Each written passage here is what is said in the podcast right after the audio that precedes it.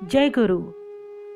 आप सुन रहे हैं audio book and autobiography of a Yogi जिसे लिखा है परमहंस योगानंद जी ने और आवाज़ दी है मैंने, यानी संगीता ने। चलिए आरंभ करते हैं प्रकरण दो से। माँ का देहांत और अलौकिक तावीज। मेरी माँ की सबसे बड़ी इच्छा मेरे बड़े भाई के विवाह की थी। आहा जब मैं अनंत की पत्नी का मुख देखूँगी, तब मुझे इस धरती पर ही स्वर्ग मिल जाएगा। इन शब्दों में माँ को अपने वंश को आगे चलाने की प्रबल भारतीय भावना व्यक्त करते मैं प्रायः सुनता था। अनंत की सगाई के समय मैं लगभग 11 वर्ष का था। माँ कोलकाता में अत्यंत उल्लास से विवाह की तैयारियों में जुटी हुई थी। केवल पिताजी और मैं ही उत्तरी भारत में स्थित बरेली में अपने घर में रह गए थे। जहाँ लाहौर में दो वर्ष रहने के बाद पिताजी का स्थानांतरण हो गया था। इसके पूर्व मैं अपनी दो बड़ी बहनों, रमा और उमा के विवाहों का ठाट बाट देख चुका था। किंतु घर में सबसे बड़े पुत्र होने के नाते अनंत के विवाह की तैयारियाँ तो और भी बड़े स्तर पर हो रही थीं। माँ प्रतिदिन दूर दूर से कोलकाता पहुँचते सगे संबंधियों की आव भगत करने में व्यस्त थी। माँ ने 50 एमहर्स स्ट्रीट में लिए गए एक नए विशाल घर में उन सब के आराम पूर्वक ठहरने की व्यवस्था की थी। सारी तैयारियाँ पूरी हो चुकी थीं। विवाह भोज के लिए नाना विध व्यंजन, बारात के साथ अनंत को ले जाने के लिए पालकी रंग बिरंगी बत्तियों की कतारें, गत्ते के विशाल काय हाथी और ऊँट, अंग्रेज़ी, स्कॉटिश और हिंदुस्तानी बैंड बाजे। पेशेवर गायक तथा नर्तक विवाह विधि संपन्न कराने के लिए पंडित पुरोहित सब कुछ तैयार था। मंगलोत्सव के उत्साह से भरे हुए पिताजी और मैं समय पर विवाह के लिए पहुँचने का विचार कर रहे थे। परंतु उस शुभ दिन से थोड़े ही पहले मैंने एक अमंगल सूचक दृश्य ध्यान में देखा। ये बरेली में अर्धरात्रि के समय था। मैं पिताजी के साथ अपने बंगले के बरामदे में सोया हुआ था। पलंग पर लगी मच्छरदानी की विचित्र फड़फड़ाहट सी ध्वनि से मेरी नींद खुल गई। पतली मच्छरदानी के पर्दे खुल गए और मुझे अपनी प्रिय माँ दिखाई पड़ी। अपने पिताजी को जगाओ। माँ की आवाज़ केवल एक फुसफुसाहट की तरह लगी। आज ही भोर को चार बजे यहाँ से चलने वाली पहली गाड़ी पकड़ो। यदि मुझे देखना चाहते हो तो जल्दी करो। इसके बाद वो छाया मूर्ति अदृश्य हो गई। पिताजी पिताजी, माँ प्राण त्याग रही हैं। मेरे आर्त स्वर में व्याप्त भयाकुलता ने उन्हें तक्षण जगा दिया। सुबकते हुए मैंने उन्हें सारी घटना सुना दी। अपने स्वभाव के अनुसार स्थिति को अस्वीकार करते हुए उन्होंने मुझसे कहा, चिंता की कोई बात नहीं, ये तुम्हारे मन का भ्रम मात्र है। तुम्हारी माँ बिल्कुल ठीक है। यदि कोई दुखद समाचार मिल ही गया तो हम लोग कल चल पड़ेंगे। यदि आप अभी तुरंत नहीं चले तो अपने आप को आप कभी क्षमा नहीं कर पाएँगे। तीव्र व्यथा के कारण मेरे मुँह से ये शब्द भी निकल पड़े। और ना ही मैं आपको कभी क्षमा करूँगा। विषाद पूर्ण प्रातः काल स्पष्ट संदेश लेकर आया। माँ गंभीर रूप से अस्वस्थ, विवाह स्थगित, तुरंत आइए। पिताजी और मैं हत बुद्धि होकर निकल पड़े। रास्ते में जहाँ गाड़ी बदलनी पड़ती, वहाँ मेरे एक चाचा हम लोगों से मिले। आकार में बड़ी बड़ी होती जाती एक रेलगाड़ी वज्र गर्जन के साथ हमारी ओर आ रही थी। आंतरिक शुद्धता के कारण अपने आप को गाड़ी के आगे झोंक देने का निश्चय अचानक मेरे मन में उठा। मुझे लगा कि माँ की छत्र छाया से वंचित हो जाने के बाद अब अचानक पूर्णतः उजड़ गए इस संसार को सहने की क्षमता मुझमें नहीं है। मैं माँ से इस संसार में सबसे प्रिय मित्र के रूप में प्यार करता था। उनके सांत्वनादायक, काले नयन, बचपन की छोटी छोटी व्यथा, वेदनाओं के समय मेरा एकमात्र आश्रय थे। क्या माँ अभी तक जीवित है? चाचा से एक अंतिम प्रश्न करने के लिए मैं रुक गया। चाचा को मेरे चेहरे पर छाई अधीरता को भाप लेने में तनिक भी देर नहीं लगी। निसंशय वे जीवित हैं। पर मुझे उन पर थोड़ा भी विश्वास नहीं हुआ। हम कोलकाता में घर पहुँचे तो हमें मृत्यु के अचेतन करने वाले रहस्य का सामना करना पड़ा। मैं मृत प्राय सा होकर गिर पड़ा। किसी प्रकार की सांत्वना को मेरे हृदय का स्पर्श भी कर पाने के लिए कई वर्ष लग गए। मेरी आर्त पुकारों ने साक्षात स्वर्ग के द्वारों को हिला दिया। आखिर जगजननी को आना ही पड़ा। उनके स्नेह स्निग्ध शब्दों ने मेरे रिश्ते घावों को भर दिया। वो मैं ही थी जिसने जन्म जन्मांतर में अनेक माताओं की स्नेह वत्सलता के माध्यम से तुम्हारी देखभाल की। खोए हुए जिन दो सुंदर काले नयनों को तुम ढूंढ रहे हो, उन्हें मेरी आँखों में देखो। परम प्रिय माँ के श्राद्ध कर्म के बाद शीघ्र ही पिताजी और मैं बरेली लौट आए। अतीत की स्मृति में मैं प्रतिदिन भोर में ही अपने बंगले के सामने स्थित नरम, हरित, स्वर्णिम हरियाली को छाया देते खड़े। पारिजात वृक्ष की दुखार्त होकर तीर्थ यात्रा करता। कभी कभी काव्यमय क्षणों में मैं सोचता था कि पारिजात के श्वेत पुष्प अपनी आंतरजात भक्ति से हरित तृणवेदी पर अपने आप को बिखेर रहे हैं।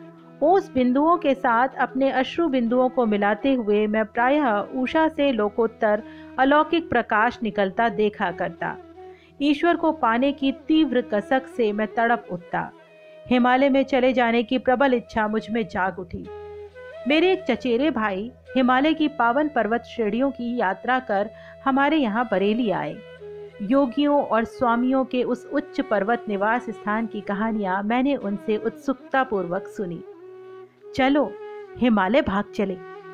ये प्रस्ताव एक दिन मैंने बरेली में अपने मकान मालिक के पुत्र द्वारका प्रसाद के समक्ष रखा, परंतु वो ऐसे विचारों से सहमत नहीं था। उसने मेरे इस विचार से मेरे बड़े भाई को अवगत करा दिया, जो उसी समय पिताजी से मिलने के लिए वहाँ आए थे। एक छोटे बच्चे की इस अव्यवहारिक योजना को हंसकर टाल देने के बदले अनंत ने मेरा उपहास करने का निश्चय कर लिया। तुम्हारे गेरुआ कपड़े कहाँ हैं? उनके बिना तो तुम स्वामी नहीं बन सकते। परंतु उनके इन शब्दों से मैं अबोध गम्य रूप से पुलकित हो उठा। उन शब्दों ने एक स्पष्ट चित्र मेरी दृष्टि के सामने खड़ा कर दिया कि मैं सन्यासी बनकर भारत भ्रमण कर रहा हूँ। शायद उन शब्दों ने किसी पूर्व जन्म की स्मृतियों को जगा दिया था। चाहे जो बात हो पर मुझे ये तो पता चल गया कि प्राचीन संन्यास परंपरा का गेरुआ वस्त्र मैं अत्यंत स्वाभाविक सहजता के साथ धारण कर सकूँगा।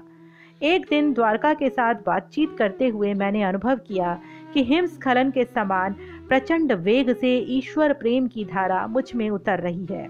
इसके फलस्वरूप शब्दों का जो धारा प्रवाह मुझसे बहने लगा, उसकी ओर द्वारका का तो विशेष ध्यान नहीं था, पर मैं पूरे मन से अपने आप को सुन रहा था।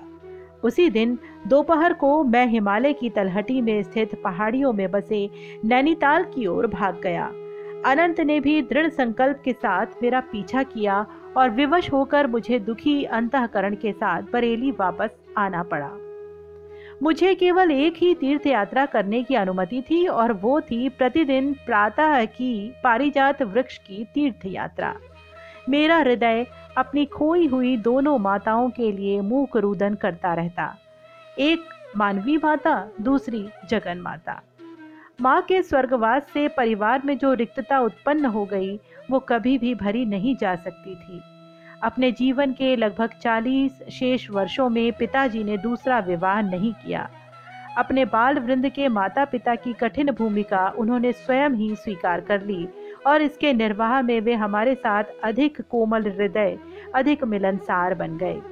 शांति और सूझबूझ के साथ ही वे विभिन्न पारिवारिक समस्याओं को हल करते कार्यालय से आने के पश्चात वे किसी विरक्त की भांति अपने कक्ष में चले जाते और आनंदपूर्ण प्रशांति में क्रिया योग का अभ्यास करते।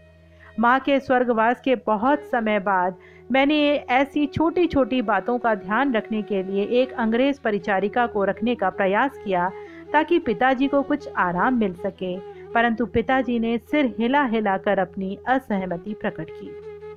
तुम्हारी माँ के साथ मेरी सेवा का अंत हो गया। आजीवन एक पत्नी परायणता के भाव में उनकी आँखें खो गईं। मैं किसी भी अन्य स्त्री की सेवा ग्रहण नहीं करूँगा। माँ के गुजर जाने के चौदह महीने बाद मुझे ज्ञात हुआ कि वो मेरे लिए एक महत्वपूर्ण संदेश छोड़ गई हैं। उनके अंतिम समय अनंतदा उनके पास उपस्थित थे और उन्होंने उनके शब्दों को लिख लिया था। यद्यपि माँ ने वो संदेश मुझे एक वर्ष में दिए जाने का निर्देश दिया था, तथापि मेरे भाई ने उसमें विलंब कर दिया था। उन्हें शीघ्र ही माँ द्वारा उनके लिए पसंद की हुई कन्या से विवाह करने के लिए बरेली से कोलकाता प्रस्थान करना था। एक दिन संध्या को उन्होंने मुझे अपने पास बुलाया। मुकुंद, तुम्हें ये विलक्षण समाचार देने में मैं आनाकानी करता रहा। उनके स्वर में विवशतापूर्ण समर्पण था। मुझे भय था कि इससे तुम्हारी गृह त्याग की इच्छा और भड़क उठेगी। परंतु तुम वैसे भी अभी प्रबल ईश्वर के प्रेम से ओतप्रोत हो। अभी हाल ही में, जब मैं तुम्हें हिमालय जाते हुए रास्ते से पकड़ लाया, तभी मैंने एक निश्चय संकल्प कर लिया था कि मुझे किसी भी परिस्थिति में अब अपना पवित्र वचन निभाने में देर नहीं करनी चाहिए। मेरे भाई ने मुझे एक छोटी सी डिबिया दी और माँ का संदेश मुझे सुनाया। माँ ने कहा था, मेरे प्रिय पुत्र मुकुंद मेरे ये शब्द तुम्हारे लिए मेरा अंतिम आशीर्वाद हैं। अब वह समय आ गया है जब मुझे तुम्हारे जन्म के पश्चात घटी अलौकिक घटनाओं से तुम्हें अवगत करा देना चाहिए। जब तुम मेरी गोद में एक नन्हे से शिशु मात्र थे, तभी मुझे तुम्हारे निहित मार्ग का पता चल गया था। मैं तब तुम्हें वाराणसी में अपने गुरु के घर ले गई थी। वहाँ शिष्यों की भीड़ की ओट में लगभग छिपे हुए मैं ध्यानस्थ लाहड़ी महाशय को कठिनता से देख पा रही थी। तुम्हें थपकियाँ देते देते मैं मन ही मन प्रार्थना करती जा रही थी कि गुरुदेव को वहाँ हमारी उपस्थिति का ज्ञान हो जाए और वे तुम्हें आशीर्वाद दें। जब मेरी मूक भक्तिपूर्ण प्रार्थना तीव्र हो गई, तब उन्होंने आँखें खोली और मुझे पास आने का इशारा किया। सभी लोगों ने मुझे रास्ता दिया। मैंने जाकर उन परम पवित्र चरण कमलों में अपना सिर रखा। लाहड़ी महाशय ने तुम्हें अपनी गोद में ले लिया और आध्यात्मिक दीक्षा के रूप में तुम्हारे ललाट पर अपना हाथ रखा। छोटी माँ, तुम्हारा पुत्र एक योगी होगा। एक आध्यात्मिक इंजन बनकर वो अनेक आत्माओं को ईश्वर के साम्राज्य में ले जाएगा। सर्वज्ञ गुरुदेव ने मेरी गुप्त प्रार्थना स्वीकार कर ली। ये देखकर मेरा हृदय आनंद से नाच उठा। तुम्हारे जन्म के कुछ पहले उन्होंने मुझे बताया था कि तुम उनके ही मार्ग पर चलोगे।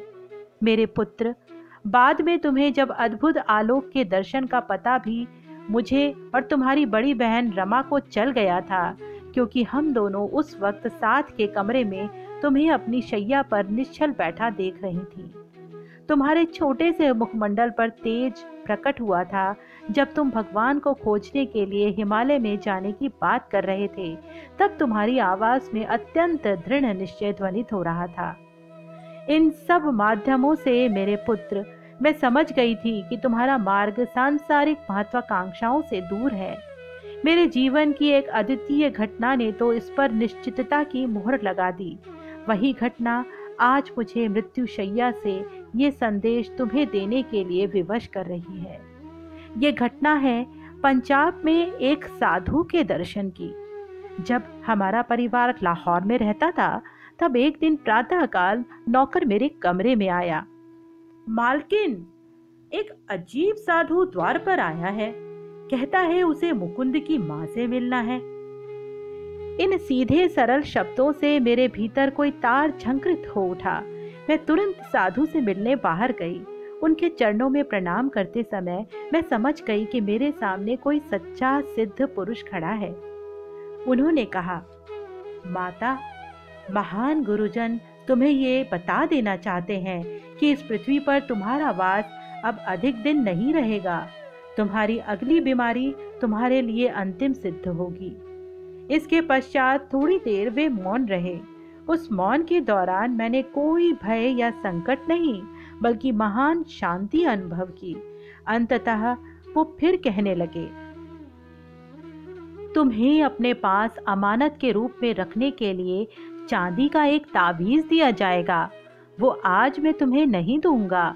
मेरे कथन को सत्य प्रमाणित करने के लिए कल जब तुम ध्यान कर रही होगी, तब वह तुम्हारे हाथों में मूर्त रूप धारण कर लेगा।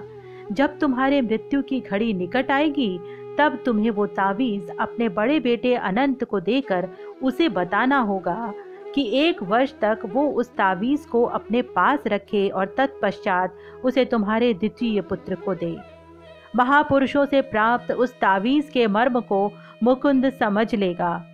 उसे वो तावीज़ तब मिलना चाहिए जब वह सारी सांसारिक आशा, आकांक्षाओं का परित्याग कर प्राण प्राणपण से ईश्वर की खोज करने के लिए प्रस्तुत हो रहा हो।